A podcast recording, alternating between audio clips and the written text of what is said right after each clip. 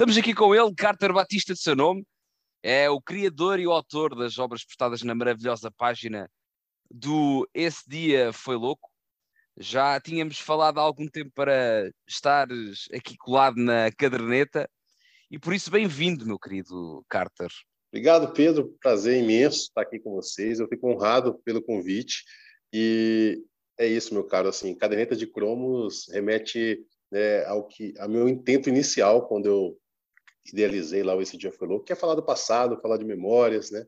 E eu até dizia que caderneta de cromos aqui no nosso português brasileiro seria algo como álbum de figurinhas e algo muito presente na nossa na nossa história assim. Eu colecionei quando era criança e hoje em dia quando eu pego um álbum de figurinhas do Campeonato Brasileiro de 92 é, praticamente eu conheço todas as caras de todos os jogadores e, e a memória vem na hora assim. É só bater o olho eu vou ser sincero com quem nos está a ouvir, a gravação demorou uh, a gravar e perdemos a primeira fase. E eu, eu tinha feito pedido ao carta para replicar, porque queria chegar a esta pergunta e eu tinha-lhe feito há bocado, portanto eu vou ser justo com vocês. E a minha pergunta é: tu usas o teu filhote que tu tens agora para comprar as cadernetas e cromos? Tipo, e a, a tua mulher fica meio. Uh, não é para ti, né, Carter? É para a criança. Não, claro, é, o miúdo adora isto. E pronto, ah, permites gastar dinheiro, dinheiro nisso. É, não, não preciso dessa, dessa justificativa, porque assim, André, que a minha esposa está bem habituada com esses meus gostos né, excêntricos pelo futebol. E eu confesso que assim, o único álbum que eu ainda faço questão de colecionar é o da Copa do Mundo, né, do Mundial. É, a cada quatro anos a gente, a gente faz isso. Na última Copa, o Augusto tinha só dois aninhos, então ele era muito novinho, assim, não aproveitou tanto. Agora, nesse esse ano, né, 2022, ele está com seis anos, vai estar tá com sete, na verdade, quando, quando a Copa do Mundo começar. Tenho certeza que a gente vai fazer muita Loucura. festa é, atrás das figurinhas raras, né? Das figurinhas do Neymar, do Cristiano Ronaldo e por aí vai. Eu, eu, sinceramente fico muito feliz que eu queria começar por aqui também por por te elogiar. Eu faço, costumo fazer isto quando entrevisto malta que que pessoalmente realmente aprecio Normalmente trago sempre malta que, que, eu, que eu gosto, sinceramente, mas de alguma forma isto deixa sempre as pessoas meio constrangidas, mas acho, acho que faz sentido. E por duas razões, em primeiro lugar. Primeiro, porque eu gosto muito da tua página.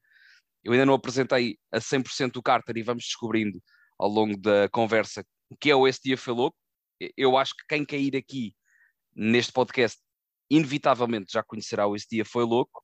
Possivelmente algumas pessoas eh, de Portugal possam ainda não conhecer, mas é uma página absolutamente fantástica que toda a gente deve seguir, fundamentalmente no, no Instagram. E, e a verdade é que, para além da página ser muito boa, nós conhecemos porque tu seguiste uma página que na altura pá, tinha para aí mil seguidores, qualquer coisa desse género. E deste moral e elogiaste, e uh, a moral nem que seja do género, pá, há alguém que, que percebe da coisa que anda aqui neste meio, que percebe e que elogia. E só isso deu moral durante muito tempo para alimentar a ideia de que estava a fazer alguma coisa bem, não é? Porque às vezes uh, passamos um bocado nessa fase, quem, quem, cria conteúdo, acho eu, que é, não sabe exatamente se está a ir no caminho certo, se por, porventura estamos a desligar-nos um pouco de nós para satisfazer o público quando não é essa a verdadeira essência da página. Portanto, algum, acredito eu, e, e, e, eu pelo menos passo por isso, algumas dúvidas ao longo do projeto. E, e ações como a tua, de, de, um, de um, um, grande projeto, dar uh, uma moral deste género e seguir páginas pequenas acaba por dar um alento do caraças. Na altura foi isso que me aconteceu. Estamos a falar de 2000 e, sei lá, 2018, 2019, o que foi inacreditável para mim. E portanto, elogiar-te fundamentalmente pela página, que é boa, é maravilhosa, é excelente, não, não tem que ser eu a dizê-lo, os números falam por si e o teu sucesso fala por si, mas fundamentalmente por essa tua boa onda que, que apregou constantemente e sempre que ah, o dia falou que ah, a página é boa, mas o gajo ainda é melhor. O gajo é um bacana do caraças. E portanto, queria deixar-te sem jeito com este elogio, está bem? Obrigado, senhor. Eu fico feliz em ouvir isso. A gente, uma das coisas legais que esse dia falou que trouxe para a minha vida foi, foi me conectar com pessoas, né? É, a gente está passando um momento agora no mundo todo de pandemia, que a gente está mais recluso em casa e a internet acaba sendo um, um local que você ainda continua, né, mantendo um, um certo convívio social.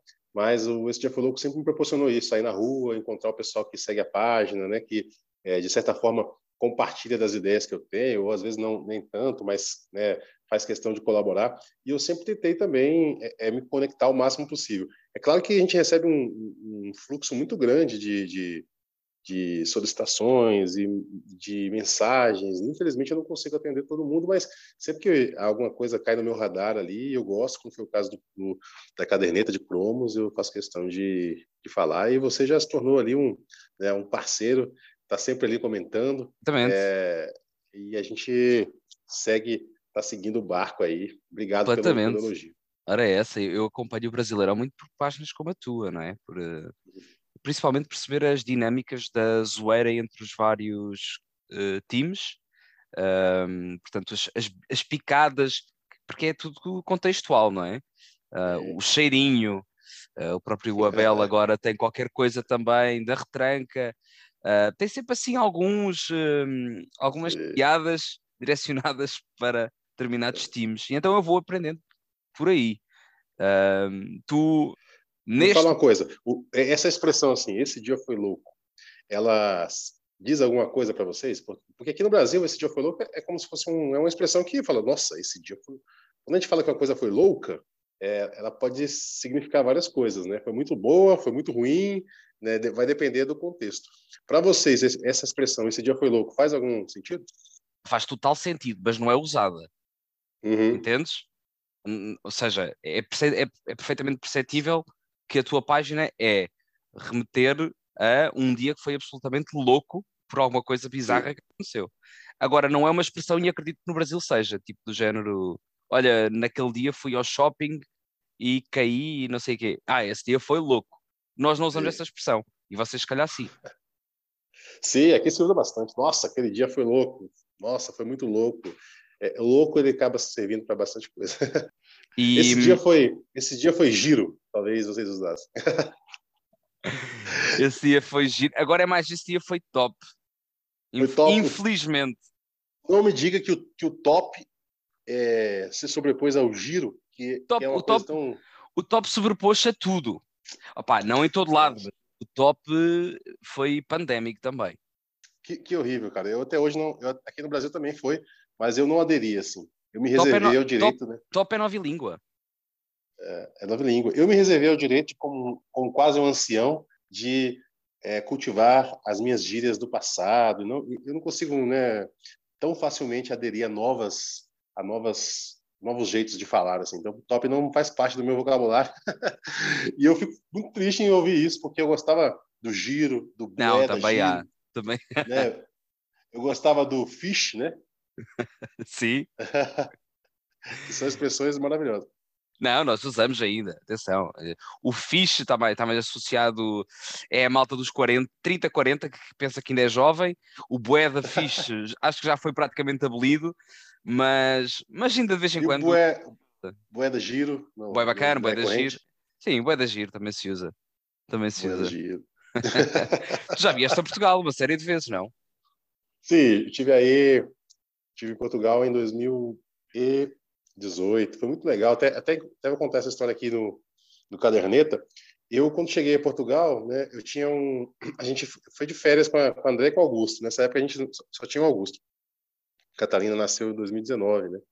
E quando a gente chegou, a gente foi para Lisboa, ia passar alguns dias em Lisboa, visitar um, uma amiga, duas amigas nossas que moram em Setúbal. A gente foi lá, foi muito legal.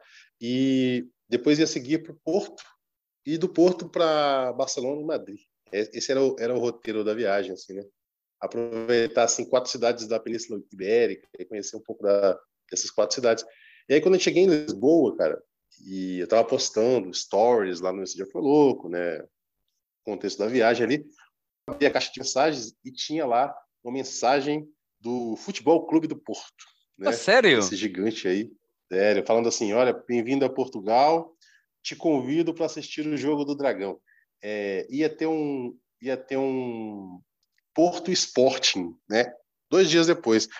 Eu não consegui ir ao jogo porque é, o meu, eu, ia ficar, eu ia estar em Lisboa, né? É, ia ser muito complicado é, é, em ter a ordem da viagem, porque estava tudo já reservado, hotel, é, já tinha passagem de trem de Lisboa, estava tudo comprado. Então, é, e além, do, além disso, eu ia, ia é, é, subverter também a própria próprio roteiro da viagem, né, que, tava, que tinha sido planejado. Então, infelizmente, eu não consegui ir, mas eu achei muito muito legal é, chegar na Europa, chegar em Portugal e receber uma mensagem de um clube que né, é um dos maiores clubes da Europa, né, cara, campeão europeu e, e isso para mim foi bem muito marcante na época. Muito possivelmente tu tens muitos seguidores em Portugal, eu não, sinceramente não sei, mas tu sentes isso? Tens muita gente aqui? Tens boa da gente? Ora, é, eu acho que no Twitter tem bastante, assim, portugueses, sobretudo depois do Jorge Jesus, do Abel Braga, certo. né? Eu acho que a gente acabou se, a gente acabou, a gente acabou, é, é a gente acabou o futebol brasileiro e português acabou né, o interesse, um pouco mais. O interesse é, da malta de cá mútuo. aumentou, não é? é deves sim, ter sentido sim. isso. A malta interessou-se muito mais pelo Brasileirão, cá em Portugal. Verdade, verdade. Isso, isso aproximou. E como você, você até falou, né? Existem hoje em dia muitos brasileiros que moram em Portugal, né? Então essa galera segue muito esse já foi louco, assim, tem bastante, bastante seguidores de Portugal, mas nem sempre, não necessariamente portugueses, né? É, e é isso, mas eu, assim, eu, eu, tenho, eu tenho um carinho especial pelo país. Eu tive aí, e não sei se você visitou o Brasil, mas eu tive em Portugal e muitas das coisas que vocês que vocês falam, né, muita, a cultura portuguesa, que você só consegue perceber mesmo quando você está no local, é, você percebe assim, é como se você visitasse um parente seu antigo e você fala, nossa, eles muita gente, comigo, sabe? Muita gente diz isso. É, você é como se você estivesse indo na casa da sua avó que você nunca conheceu. Assim. Você percebe que várias. É, é, como ler um livro de memórias e tu começas a perceber o porquê de alguma coisa, talvez, exato, não? Exato, é? exato. Algumas coisas que você acreditava, né? Por nascer no Brasil e ter a cultura aqui, você pensar que isso aqui é uma coisa brasileira, né? Mas você vai a Portugal, você percebe, não, a gente herdou isso aqui de Portugal, a gente, a gente compartilha isso. Ah, eu não, eu não lembro muito assim agora, mas mais as expressões, né? é, a, até comida, né? Vários pratos portugueses são muito comuns aqui no Brasil. É, formas das pessoas falarem, sabe? Assim, a gente vê muito traço que coisas que eu acreditava que eram brasileiras, mas que, na verdade são compartilhadas com vocês. Que bacana. E tu há bocado falaste que a tua mulher está habituada às tuas excentricidades, na cena do, das figurinhas, sim. não é? Mas sim, sim. nesse caso não te perdoava, talvez. Vocês estavam a viajar, tinhas um plano traçado e tu dizias: Não, mas eu tenho que ir ver o Porto Sporting. Aí não é. dava. É, seria, ou, ou dava. seria. Não, ela ficou, ela ficou super animada também. Porque... Ah, que bacana, é, pá. É, Casa, casaste é, porém, assim... com a mulher perfeita, então. Para não, ti, verdade, naturalmente. A gente, esse louco hoje em dia é um negócio para a gente também, né? E ela, e ela trabalha com esse dia foi louco também, né? Na parte, ela é, é...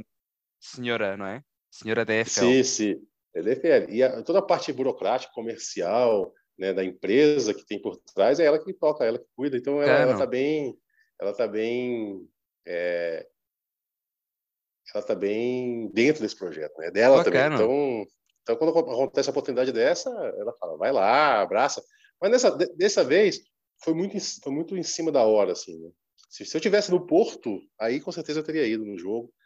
E, e você sabe que a distância ela é uma distância é, é, não é muito. Se você for pensar no Brasil, né, nas distâncias é. que tem aqui entre as cidades, é, não é tão grande, mas é uma distância considerável, assim, né? Não era, não é nada que, que desse para ir ao Porto e voltar a Lisboa, assim, sem perder um, um dia dessa viagem. Não, sabes que há bocado perguntaste, não sei se conheces o Brasil. Eu já fui ao Brasil, estive no Rio, estive em Minas Gerais, e a, uhum. e a questão é essa: é vamos ali a uma cidade. Ali é uma cidade. É, é cinco horas. É tipo, é ir de, de, Coimbra a Bragança. É de ir do, do, do, centro do país ao outro, ao topo do país, não é? E, e aqui para vocês isso é um passinho, não é? É, tipo, três Sim. horas. Para vocês é muito fácil, muito tranquilo isso. Por isso é que é um, Portugal é um, é um cantinho para vocês, não é? é e, é. fomos, e fomos de, né, nessa, nessa viagem, fomos de Lisboa ao Porto de comboio, como vocês chamam, né? Comboio, é que Trem, né? é, para a gente é o trem, né? E a viagem é muito tranquila, muito, muito calma, assim, né? Com... O, o trem que é em Minas Gerais é tudo, certo? Para o mineiro a expressão, né? Ah, esse trem aí, é Esse coisa, trem. né? É, é, uma, é uma expressão é, ambivalente, né? Menino, é, pega esse trem aí para mim, traz esse trem. É. Bom, o trem vai vir, não pode ser qualquer coisa. Mas o trem mesmo, é, né? Que, é, que, é, que vem do inglês, né? Train, né? A gente chama o nome de comboio. Aqui no Brasil, se você falar comboio, é, vai remeter a um filme dos anos 80, que era um filme de caminhoneiros, assim. Então, tem, era chamado, o filme chamava Comboio, que, era, que eram vários caminhões que eles tinham que andar Uhum. juntos ali pela estrada. Aqui, por exemplo, isso acontecia ali pelos anos 90. Eu era atleta no judô e viajava bastante de ônibus pelo Brasil para competir, né?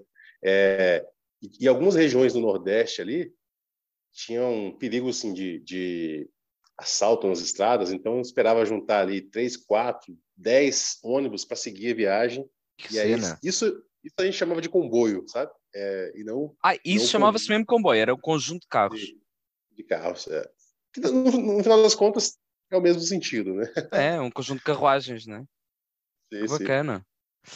Ok, e nunca tiveste nenhum stress nenhuma, em nenhuma dessas viagens. Não, não, sempre muito tranquilo assim. Mas algumas regiões, né, assim, sobretudo no Nordeste, naquela altura eram perigosas. Assim. Hoje em dia eu não sei como é que tá.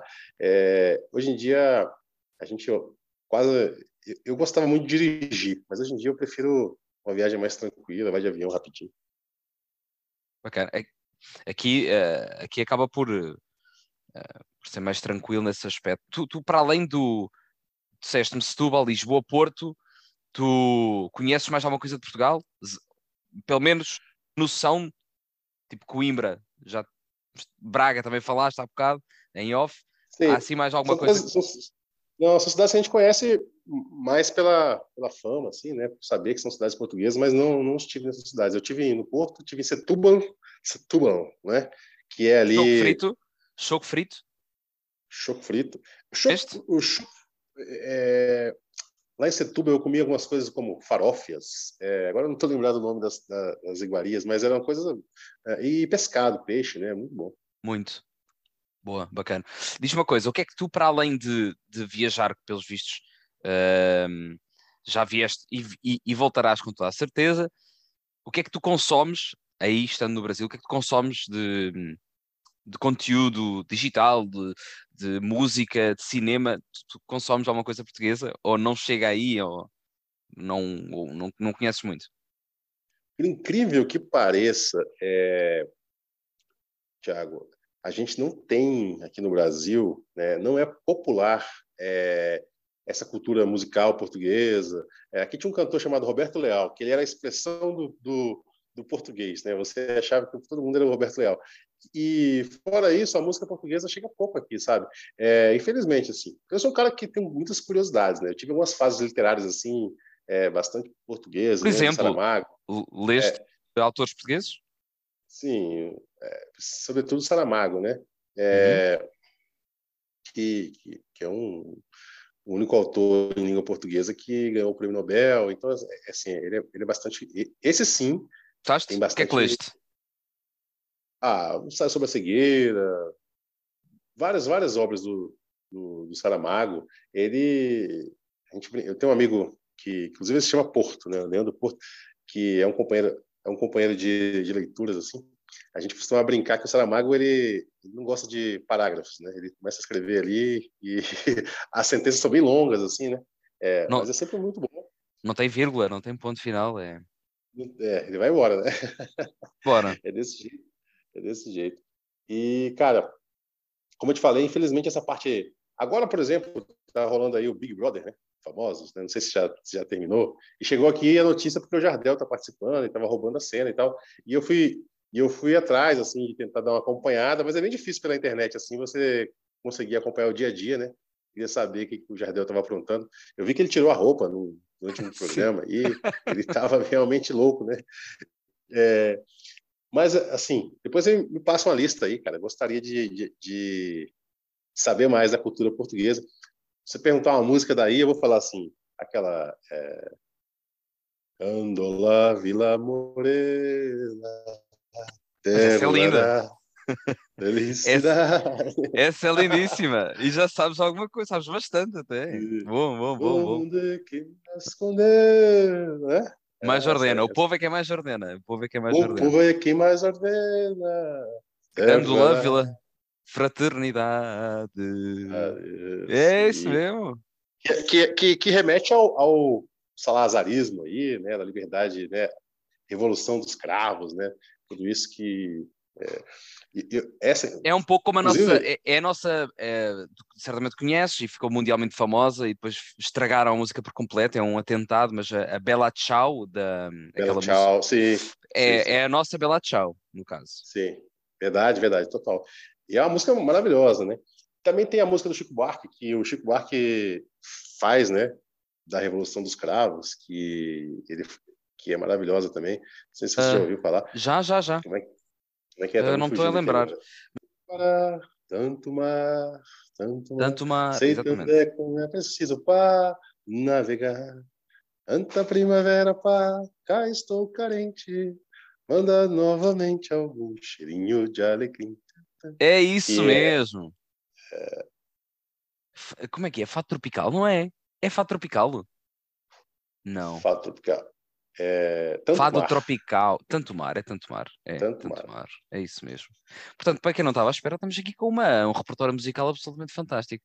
Sempre à volta de resistência do nosso querido Sim. Zeca Afonso, do nosso Chico, do nosso, do nosso, do nosso querido Chico. O Chico vinha em 2018 em, é, no Porto e foi absolutamente fantástico. É, ele é um cara maravilhoso. E é um grande escritor. Depois se, né, escreveu um livro chamado é, Leite Derramado, que é maravilhoso. É um livro de cento e poucas páginas, mas que é muito profundo e vale a pena se você tiver a oportunidade de ler. Aí. Tem um outro, um outro fato que eu acho que me liga a Portugal indiretamente, assim, é que o dia que o dia que vocês comemoram a liberdade é o 25, 25 de abril, né? Que é o dia da é o fim do, do regime do Salazar, né? Certo, é, é quando, dá, é, quando, é quando acontece a, a, a revolta dos militares e quando Sim. os próprios militares acabam por tomar o poder e saem às ruas junto com o povo. Mas é isso. E, e tem, até, tem até a ponte, 25 de abril. E 25 de abril é o aniversário do Augusto, meu, meu filho. É, quando ele esteve aí, é, a gente ficou bem. bem é, uma, é só uma coincidência, mas que para a gente teve um significado, a gente viajou com ele. Né? O pai é assim mesmo, o pai é babão. Sem dúvida. Um, isso, é, isso, é, isso é bacana. O dia 25 de Abril é, era uma revolução, foi uma revolução muito pacífica, e estavas a falar sobre energias com, com o Brasil. Um, eu não me recordo, mas corrijo-me se eu estiver errado, mas uh, quando existem as, uh, as, as, a própria democratização do pós-fascismo brasileiro, da pós-intervenção militar, uh, mas também foi pacífico, no caso. Ou seja, houve naturalmente quesílias entre a malta democrática e a malta autoritária, mas foi pacífico também, nesse aspecto, não foi? Ou, ou estou a pensar totalmente é, errado? Aqui, como, aqui no Brasil, a gente, algumas das, das transformações sociais que a gente teve, elas tiveram transformações que foram, na verdade, por meio de acordos, né? Assim, eu digo que a, essa mudança assim da do, da ditadura para né, a gente avançar no regime mais democrático, é, tá tocando a Acho que vai lá. Aqui, tá? Pedir... Alguém não ia. Deixa uma pizza.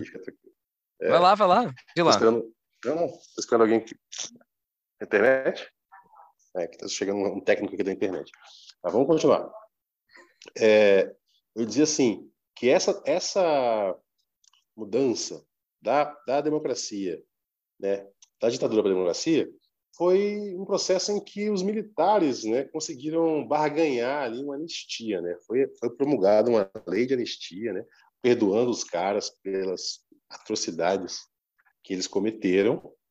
É, e aí eles falaram: ah, tudo bem, a gente não vai pagar por isso, né? Vai ter anistia, ou seja, vai, ser, vai ter o perdão, a gente pode sair. E aí houve, houve de fato essa, essa foi uma transição pacífica, né? Relativamente pacífica, mas teve esse acordo, né? Teve essa essa anistia e ninguém pagou pelos crimes, né? Assim, é, terminou em pizza. Aqui no Brasil, quando, quando acontece a impunidade, assim, a gente fala, não, em pizza, a gente fala assim, que terminou em pizza. É uma expressão que a gente usa aqui para quando, quando a impunidade ela acaba vencendo. Pizza mesmo? Pizza? Pizza. pizza, pizza. Um, sim, o povo brasileiro é pacífico também? Uh, achas sim, que é? Sem dúvida. É? Sem dúvida, sem dúvida. É, é, é, o nosso, é a nossa. É... O Brasil sempre foi, né, assim, internacionalmente, nas relações internacionais, sempre foi visto como conciliador, como diplomático, né? É, a gente está atravessando agora um momento que a gente tem um, um governo de extrema direita, né? Assim, que é chocante para a maior parte da população, né? Então, é, nesse momento atual, o Brasil tem até até se posicionado de forma é, que não que não está de acordo com o nosso histórico diplomático de, de liderança aqui dos, dos, países da América do Sul, né, de promoção de solução pacífica dos conflitos. Isso foi a nossa marca maior. E mas governos de extrema direita vêm e vão, né? A gente viu isso em outros países. Eu acho que esse ano a gente consegue se livrar do nosso. É no final do ano. É no final do ano, é? No final do ano é, temos a eleição. Boa sorte para isso, meu caro. Uh, tu sentes essa polarização, tu também nos teus textos, e, e, digo textos porque são realmente textos, o Instagram não tem que ser necessariamente uma, uma rede social de imagem só, o, o Carter escreve textão e, e, ainda bem, porque ele tem coisa boa para, para se ler. E nos teus textos que tu acabas por, por te posicionar e fazes, na minha opinião, muito bem, tu sentes essa polarização constantemente tem melhorado, tem piorado? Não, a, polariza a, a, polarização é de fato um dos nossos principais desafios aqui, né, atualmente. Assim, né, a sociedade se dividiu. A gente passou é, aqui no Brasil por 16 anos, né, de um governo de centro-esquerda, assim, né, que é o PT, Partido dos Trabalhadores. Ele ele sempre foi a oposição, né, é, durante a, a, a construção da sua identidade ele era mais à esquerda, ou seja, ele, ele, ele, ele veiculava as pautas mais à esquerda, né, mais as pautas do trabalhador mesmo, do proletariado, né, e, e mas à medida em que o PT se aproximou do poder e de fato assumiu o poder, ele migrou para uma centro-esquerda. Assim, né? é, há, há, quem diga, né, os, os, os, esquerdistas mais radicais que o PT sequer é o partido de esquerda. Porém, é, a divisão a divisão básica que existe aqui hoje em dia política é assim: nós temos uma uma esquerda que é mais progressista, né? É, é, é mais a favor da inclusão, da diversidade, né? É, essas são as pautas da esquerda hoje em dia. É, é a pauta é, contrária ao, ao, racismo, né? Favorável a, ao grupo LGBT que é mais, né? Ou seja, são pautas progressistas. E por outro lado, a gente tem uma, uma, uma direita, né, que se identifica mais com pautas conservadoras, né? E aí, nesse termo conservador, tudo no Brasil é, é diferente do resto do mundo. Você vai, vai encontrar um espectro conservador de manutenção da família tradicional brasileira, seja lá o que isso signifique, né? Eles são contrários ao aborto, eles são eles são é, eles advogam, advogam é, teses contrárias à inclusão social de negros, por exemplo, por meio de cotas. Então, assim, são pautas mais, mais conservadoras, de fato. Né? E, e essa é a divisão básica. Assim, né?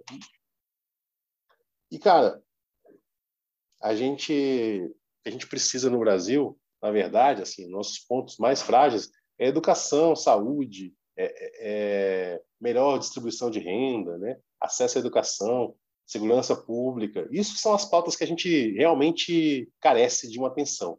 E quando chega um momento como esse de polarização, a gente está discutindo aborto, está discutindo casamento é, entre pessoas do mesmo sexo, coisas como se a gente estivesse lá no início do, dos anos dos anos 1900, né? É, então assim, de fato, é, os políticos atuais conseguiram né, os políticos que estão no poder hoje, principalmente da direita, eles conseguiram ser, ser eleitos com essas pautas. Então, eles continuam falando disso. Né? Enquanto isso, o Brasil está precisando de outras coisas. Então, a gente realmente quer que mude, cara. Eu, eu principalmente, eu acho que está na hora de ter uma mudança e a gente ter de novo um governo que pense de uma forma mais progressista.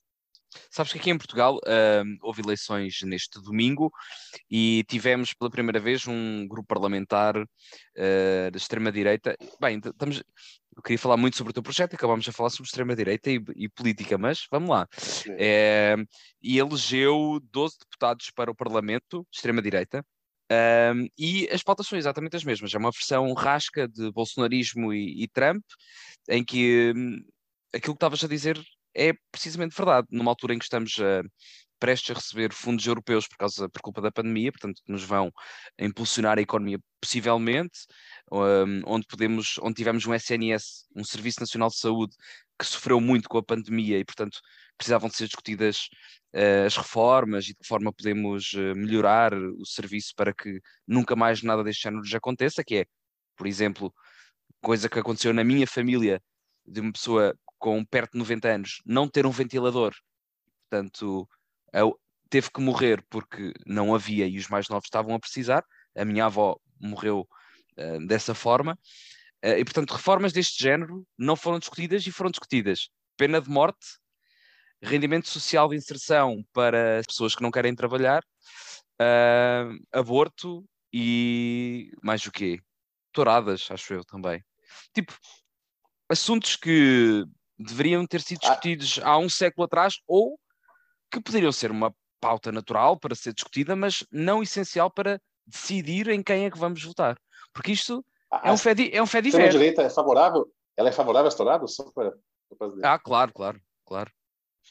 É, eles estão sempre do lado errado, né?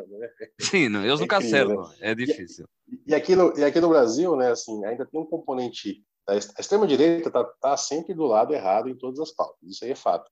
E agora, na pandemia, né, quando, eles tiveram a, quando eles tiveram a chance de, de.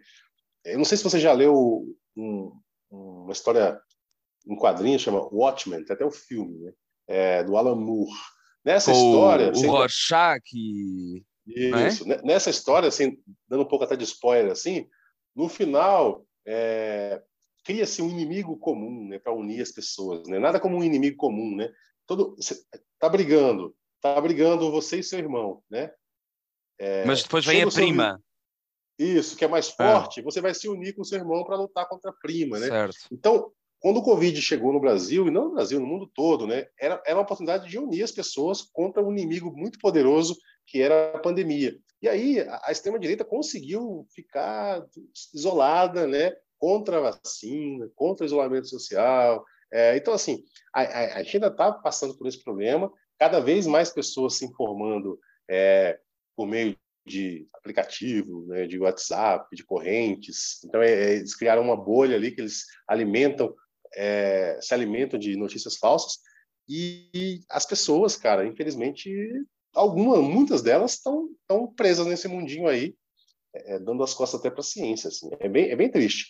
Mas, pelas pesquisas, a gente tem a esperança de que esse ano o Brasil vai se livrar um pouco dessa, dessa corja, pelo menos no, no, escalão mais alto do poder. É claro que no parlamento, como foi o caso de vocês aí, ainda, vai, ainda vão existir claro. esses representantes e a gente vai ter que continuar lutando contra, contra né, esse retrocesso que representa é, é, essa ideologia da extrema-direita.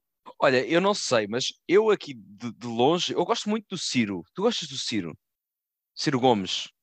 Sim, sim. Eu, inclusive, foi o meu. Eu votei nele na, na, na última eleição. Eu, eu, ele me parece, né, entre os candidatos que que vão concorrer agora, né, os que já estão confirmados, ele me parece o mais preparado, assim, né?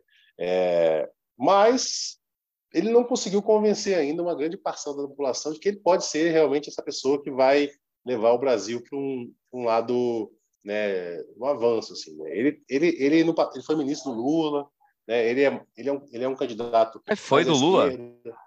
Foi, ele foi ministro do Sabia. Lula. É, sim. Mas ele, hoje em dia, ele e o Lula não estão muito bem. Ele, hum. de fato, é um candidato mais à esquerda, né? mais progressista.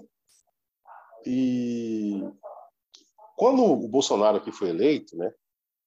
ele conseguiu unir na figura dele, né, o representante de, de vários setores, assim, né?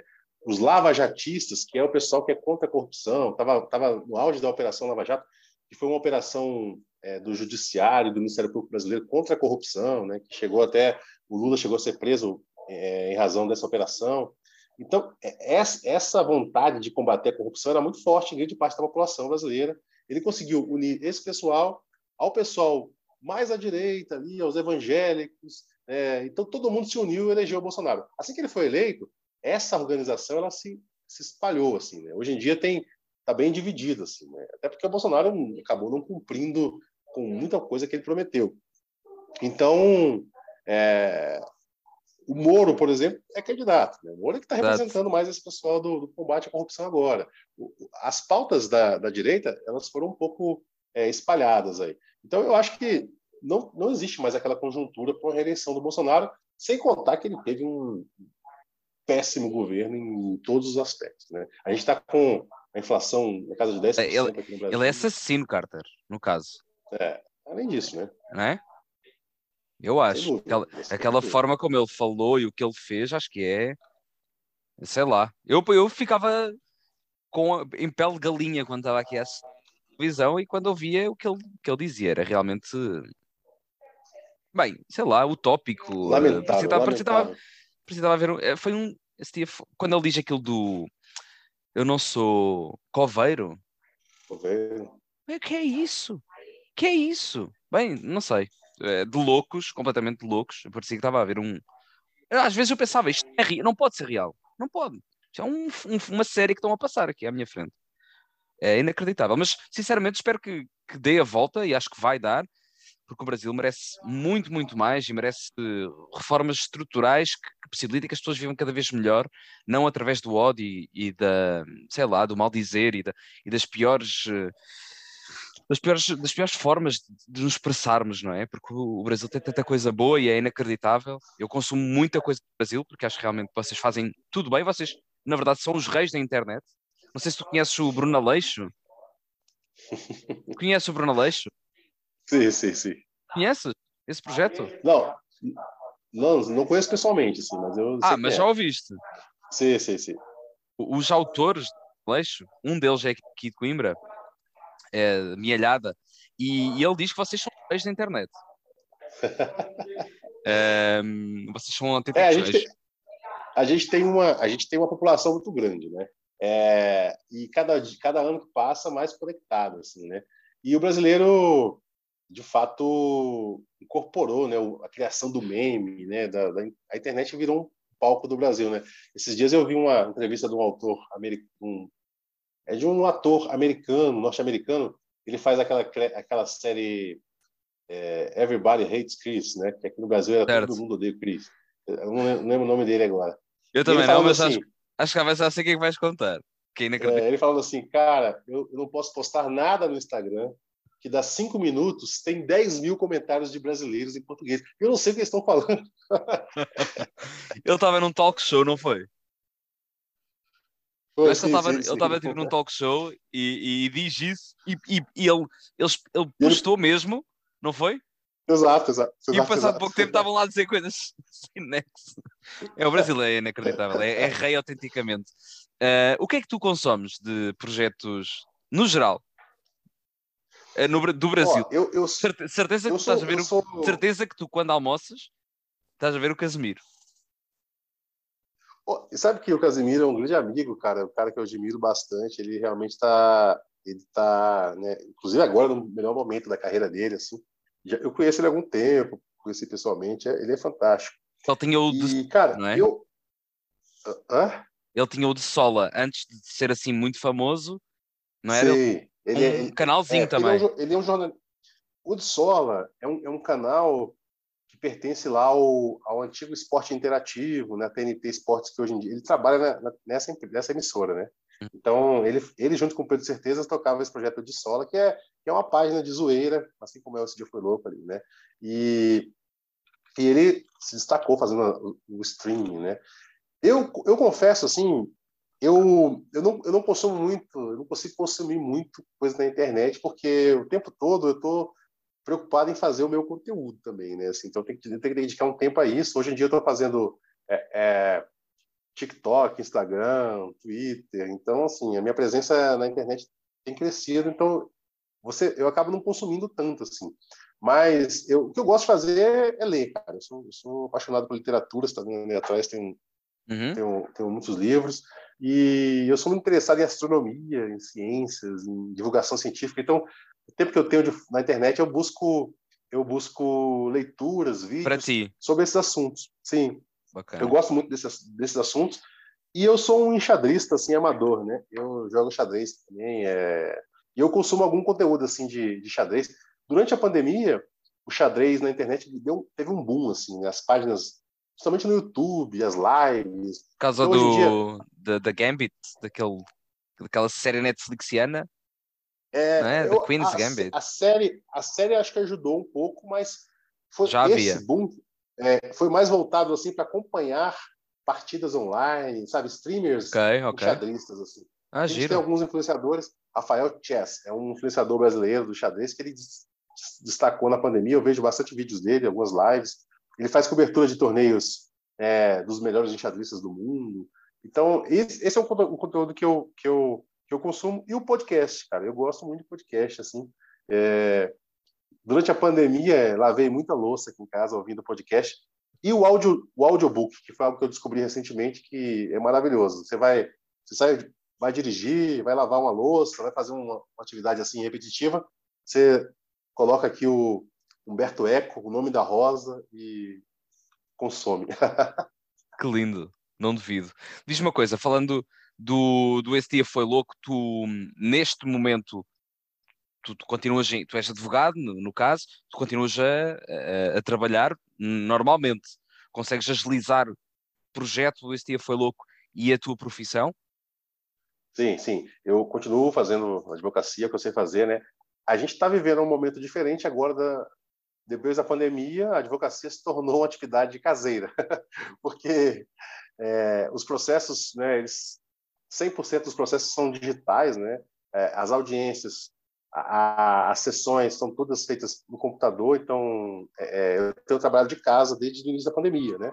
Mas o trabalho normal da advocacia, né? Assim, todas as, todas as o ofício da advocacia ele envolve pesquisa, estudo, né? É, é, e tentar resolver problemas dos outros, né? Isso que a gente faz basicamente.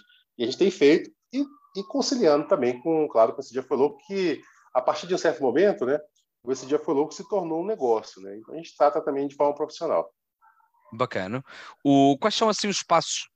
Quer dizer, se puderes antecipar naturalmente, mas o que é que tu gostavas de fazer com esse dia foi louco? Porque assim, onde é que, onde é que esse dia foi louco já pode, pode, o que é que pode fazer? Pode fazer muita coisa, naturalmente. Mas quais são os teus objetivos? Foste ao Mundial, fizeste uma cobertura do Mundial, por exemplo, não sei se vais ao Qatar ou não, não vieste ao Euro, mas devias ter vindo, tinhas aqui casa para acompanhar, pá. Mas uh, quais são assim os as tuas ideias para, para o futuro? Não tens um podcast, por exemplo? toda a gente, acho que no Brasil agora acaba por fazer uma brincadeira do género. Uh, não sei, diz-me tu. Uh. A verdade é, tu partilhas muita coisa e tu produzes muito conteúdo para o Instagram, fundamentalmente, que é onde eu sigo. Depois ainda me uhum. falaste no TikTok e tudo mais, portanto, ainda uhum. tens que fazer mais trabalho para lá. Uh, e se calhar não tens, o tempo também não estica, não é? mas tens assim alguma, alguma ideia para, para, ir, para ir para a frente?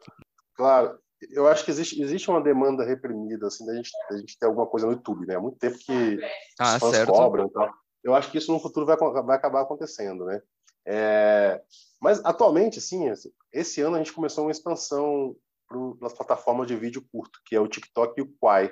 Então eu acho que estou indo super bem. Eu acho que é, é uma tendência também que o Instagram acabe é, acabe se tiktokizando, né, entre aspas, um pouco. O Instagram está ficando cada vez mais parecido com essas plataformas, está dando mais visibilidade para os vídeos, né, é isso, vídeos é curtos. Então, a gente tem feito isso também para tentar continuar relevante, né? Assim, eu acho que é, essa que é essa que é, é o meu, meu grande objetivo é esse, é, é continuar Abaixo, né? relevante. Né? É, e, e, principalmente me divertir, cara. Eu me divirto muito fazendo Isso Já Foi Louco. É, me conectando com pessoas, como é o caso nosso aqui agora, com outras pessoas que eu acabo conhecendo, e podendo me expressar de uma forma que eu me sinto muita vontade, que é por meio do texto também. Coisa linda. Tu escreves textos longos e acho que essa é a tua grande força no, no... Não só, mas, mas acho que tu és muito pertinente e depois quando escreves textos, para mim, são muito bons. Um, como é que tu vês esta perspectiva do, da internet que está cada vez mais a afunilar para conteúdos curtos? Um, tu vais-te adaptar, já te estás a adaptar, mas como é que tu te sentes no meio disso? Porque eu, eu, eu, eu não tenho os teus seguidores, e, mas sinto sempre aquela coisa de não, opa, eu vou resistir. Eu sou assim, eu quero escrever, ocupar todos os caracteres, eu vou fazê-lo. Sim. Oh, oh, é, Pedro, eu no início da minha trajetória no Instagram, né, era um projeto que tinha tudo para dar errado já lá atrás, porque é, não é uma plataforma pensada para o texto, né? Ela até esconde o seu. Antigamente ela não escondia. Você postava um textão lá, ele ficava toda a mostra. Aí eles inventaram aquele botãozinho ler mais, esconde o seu texto. Eles fazem de tudo para você se expressar só com a foto ou com o vídeo ali. Mas eu, eu resisti a isso e coloquei meu texto, e, e, eu acho que isso foi um, foi um ponto de virada para mim. Assim. O pessoal se identificou com o texto, o pessoal gosta das coisas que eu escrevo. Então eu, eu me vejo continuando escrevendo lá, é, mas tem aquela coisa de você também se adaptar, né? Assim, você não pode também querer ser o 100% você em alguns momentos, né? Até pode é... ser, mas vais continuar uma página pequenina, não é? Ou não. Não vai, assim, não vai, não vai crescer como, como, é, como, é, como o algoritmo também ajuda e como uh, as pessoas também uh, à partida vão gostar, não é? No caso. É, você, mas você precisa realmente de, de, adaptação, né? Assim, Sim. Um vídeo, no, um vídeo no TikTok, né, apresentando ali uma história de um dia louco, ele, ele é texto também, né? Só que é um texto apresentado de uma forma verbalizada. Então, é. eu acho que é o caminho que a gente vai acabar naturalmente seguindo, sabe? Contando histórias em texto, com imagens também. É, é... O, o, Jorge Luiz Borges, né, que é um autor argentino que eu gosto muito, Borges, como dizem lá os argentinos, é, ele, ele se especializou no conto, né? O conto é um romance pequeno. é um livro. E, e, o Borges, ele é um mestre nessa arte, Pedro, de contar uma história é, em dez, em cinco páginas. Né?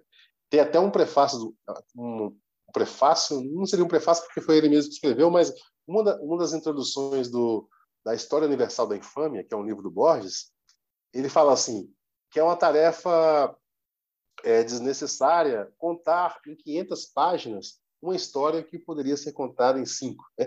É, ele, ele tinha essa capacidade de contar uma história em cinco páginas. E isso é só você ver, pegar um livro dele chamado O Aleph, por exemplo, ou Ficções, você vai ver belíssimas histórias contadas em muito pouco espaço. É, então, quando você está falando de vídeo curto, de conteúdo mais curto, talvez seja um desafio também, né? Assim, eu gosto de desafios, né? Será que eu consigo Será que eu consigo contar a minha história ali, né, que eu levei 200 caracteres num tweet? Vamos tentar isso aqui, né?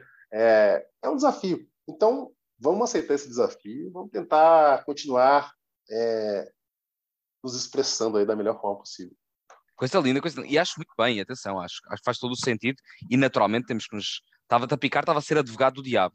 Naturalmente que é óbvio que temos que nos adaptar e não levamos nada avante se, se nos mantivermos uh, com, com conceitos antigos. Mas um, é bom, é bom, é, e é um desafio sem sombra de dúvidas. Uh, sobre o, o Esse Dia Foi Louco, tinha aqui uma, uma. Já viveste muita coisa, falámos, por exemplo, de teres ido ao Mundial do, uh, do da Rússia. Uh, Bem, e tiveste muitos outros eventos e tiveste muitas outras situações. Foste à final da Libertadores, uh, tens acompanhado o Brasileirão, tens acompanhado a Copa. Portanto, tu, tu estás eh, na onda um, ehm, do, do futebol uh, brasileiro. que dia que foi realmente louco para ti enquanto o, o admin do, do Esse Dia foi louco? Ora, foram várias experiências muito. Você já citou algumas aí, né? Final da Copa do Mundo, é, para mim, foi inacreditável, né? É, Moscou, né, cara? É, para gente aqui no Brasil, soa muito longe você falar Moscou. é quase é quase inatingível, assim, né? Tanto mais que se você tiver tempo, né, e recurso para uma viagem à Europa, você vai pensar primeiro em Lisboa, Paris, né? Roma, são locais que são parecem mais mais acolhedores tanto pela cultura quanto por laços de identidade. Moscou parece outro mundo. E aí, de repente, eu estou lá em Moscou, na final de Copa do Mundo, né? É uma oportunidade muito interessante. E outras coisas que a gente fez aqui também, né, cara? Eu fui num clássico aqui que é o Remy Paysandu, o Repar, que, é, que são dois times que não são tão conhecidos quanto o Flamengo, Palmeiras, o São Paulo, o Vasco da Gama. São clubes é, é, do norte do Brasil, né, de Belém do Pará. E o Remy e o Paysandu, uma das maiores rivalidades do, do Brasil, dividem a cidade de Belém. O estádio Mangueirão é um estádio de grandes proporções, lotado, meio a meio, um espetáculo o Repar. E são um time que está na Série D, está na Série C e o outro está na Série B, sabe? São times né, é, é, tradicionais, mas com poucos recursos comparados aos times mais, mais ricos do Brasil. E a gente foi, foi com a Andrea, a senhora esse dia foi louco, e a gente foi recebido de uma maneira inacreditável pelo povo lá, pelos, pelos torcedores, do Paysandu, do Remo. Então, essa foi uma experiência também muito legal. É, é um, é um lado do Brasil que não aparece tanto de repente para fora, mas que, né, até para a gente soa culturalmente bem diferente. O Brasil é muito grande, né, né, Pedro? E isso foi legal. Além de, cara, conhecer os ídolos do futebol de quando eu era moleque, sabe? É, é, jogar bola com o Zico, com o Ronaldinho, tudo isso são, são coisas que a gente não esquece mais, né? Quem é que ainda está por conhecer dessa malta? Essas figurinhas? Olha, assim, eu acho que quem eu, quem eu queria conhecer já foram todos. é, quem eu, assim, se você for voltar ali ao menino Carter com 13 anos lá, eu falei para você do Campeonato Brasileiro de 92. Aquele Carter lá de 92 já já está satisfeito. É, mas ainda falta, por exemplo, o Ronaldo Nazário, o fenômeno, né? Eu nunca tive com ele. O próprio Neymar seria legal estar tá com o Neymar. É, eu recebi um convite na, na Copa América de 2019 para entregar um prêmio de Man of the Match no jogo da Argentina. E tudo indicava que o Messi seria o Man of the Match, né? É... E tem toda a questão da brincadeira que eu faço lá com o Messi, Cristiano Ronaldo, então o pessoal me convidou. Infelizmente, assim, por questões comerciais, que eu tinha um contrato de exclusividade, né? E a marca que estava me convidando é, é, era, era concorrente da marca que eu, que eu representava, então eu não pude aceitar. Mas até isso aconteceu, sabe? Olha, eu quero você entregando nas e, era, do e, Messi, tinha, e acabou por ser o Messi? Acabou. Nesse jogo? Foi, foi, ah, foi é o Messi.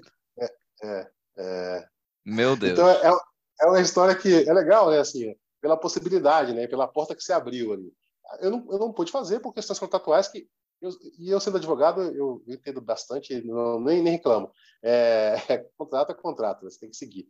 E... Esperar o Messi venha assim, jogar ao Brasileirão ou algo do género. E... Verdade. É. Mas é um exemplo de como realmente as portas do futebol se abriram, né?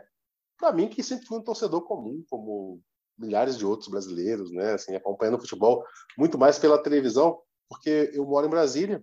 Brasília é a capital do Brasil, mas é uma cidade jovem, né? Como eu já falei. E o futebol também aqui é jovem. Então, os clubes de Brasília não tem, não são clubes tradicionais no Brasil, né? É, a gente tem um futebol mais modesto. Os dois principais clubes. Quem são os, os clubes aí? Brasiliense? Os dois principais são, é? são, o Brasiliense e o Gama, né? Gama. Os dois okay. estão na, na, quarta divisão, você tem uma ah, ideia. Okay. Então, assim, já tiveram na primeira. Eu, eu, já vi os dois jogar a primeira divisão, o Brasiliense é, e o Gama, mas agora estão na Série D, complicado. O campeonato candango, que a gente chama, que é o campeonato brasiliense, é um campeonato pequeno. É... Acabou de ter o um clássico aqui. A gente tem um estádio para 70 mil pessoas aqui em Brasília. E vão quantos? que foi, que foi, foi para a Copa, né? Todo mundo. Exato. É, é. Mas teve um Gama brasiliense agora, essa semana lá, que não deu 3 mil, né? Então, você, você vê como que o futebol aqui ainda, ainda precisa se desenvolver, né? Se estivéssemos aqui presencialmente, eh, ali ao fundo está um estádio também construído para um euro 2004 e para ver a ponte entre Portugal e Brasil, 30 mil pessoas ali e ao domingo estão lá 2 mil eh, também. Aí ao clube da segunda aqui, divisão. É, aqui a gente, a gente chama essas obras assim que você gasta muito dinheiro e depois ela não tem serventia, né? Prática de elefante branco. Né? É um elefante branco que tem que tem aqui em Brasília, que é o estádio Mané Garrincha. Um dia vai encher, esperemos nós, e que seja o Carter lá entregar eh, um prémio a alguém por MVP, Sim. ou brasiliense, ou algo do género, ou craque do brasiliense. Não, quando joga, quando joga o Flamengo aqui, é 70 mil pessoas. Não, quando Flamengo é jogava, é... agora já não vai. Ou, ou costuma ir? Sim, costuma ir não, aí? Inclusive, jogaria, jogaria aqui no sábado contra o Fluminense, porém, ah, é? é assim, mas o jogo foi, o jogo acabou sendo sendo cancelado aqui em Brasília porque teve uma alta recente aqui nos, nos contágios, né, pela variante Ômicron, e o governador aqui é, proibiu a presença de público de novo nos estádios, aí o jogo foi cancelado aqui. Mas ia jogar aqui domingo. E tu ias ver? Tu ias ver? Possivelmente, possivelmente. Boa. o que é que tu achas do Paulo Souza e Abel Ferreira e o duelo portugueses? Para terminar aqui só a nossa querida conversa. Ó, é... Estás expectante com o Souza?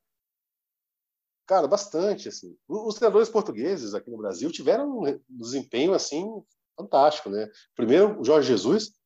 Quando o Flamengo fechou com o Jorge Jesus, eu lembro de uma conversa com, com alguém que me perguntou assim, quem é esse Jorge Jesus? Eu falei, cara, pelo que eu percebi, ele é uma espécie de Vanderlei Luxemburgo lá de Portugal. Assim. é um técnico com passagem já ganhou campeonatos com, com o Benfica, teve no Porto, teve no Sporting. É um cara conhecido, mas que nunca teve uhum. um sucesso fora de Portugal. E aqui ele se deu super bem. Depois o Abel, né, cara, com ganhando duas Libertadores seguidas. Né? O Abel já, já se tornou um grande, um dos maiores treinadores que treinaram no Brasil, seguramente. É, então, a expectativa pelo Paulo Souza é imensa. Muito embora, Pedro, a gente tenha tido aqui nesse período o Sapinto no Vasco da Gama, não teve lá um grande, um grande retrospecto, né? É diferente, é diferente. É. Atenção que não é tudo por ser português que é bom, atenção, há muita coisa má, é. nomeadamente Augusto Inácio, que foi treinar o Havaí, Sapinto, Vasco da Gama. O Josualdo Ferreira era bom, era bom, é bom, eu gosto muito do Josualdo. Também não, mas não, mas não deu certo, não deu certo. É. Ah, lá atrás, assim, há alguns anos, teve o Bento, Bento não sei o quê, que veio aqui, Paulo Bento, treinou o Cruzeiro. Ah, verdade, verdade. Também teve muito pouco tempo, não foi? Também, também. Porque o Brasil é isso também, né? O cara não deu certo dois, três jogos, manda embora. Né? Não serve. Certíssimo. É, é isso. É, é, a chamada esquizofrenia brasileira, assim. Treinador de futebol e ele tem que ser um Ouvi-te mal agora. O treinador de futebol tem que ser, aí no Brasil, tem que ser. Ou ele, ou ele ganha tudo, ou ele sabe? sofre. Ou é um gênio, ou é uma besta. É, é, é, exato. Muito bem. Amigo Carter, é, terminando aqui a nossa conversa, foi é. um prazer gigantesco falar contigo. Uh, espero receber-te em breve em Portugal, quando esta pandemia ficar controlada, certamente que será um destino que tu virás. E com todos os brasileiros que eu falo, eu digo isto: é, eu quero-vos receber aqui porque esta coisa de falar remotamente é muito gira, é boa gira, mas pessoalmente é ainda melhor, e, portanto terei todo o prazer em receber-te por cá. É, é um, para, para além disso, é uma honra ter-te aqui, é uma honra ser seguidor da, da caderneta. Continuarei uh, a 100% a acompanhar o teu projeto e a desejar que continues a brilhar cada vez mais.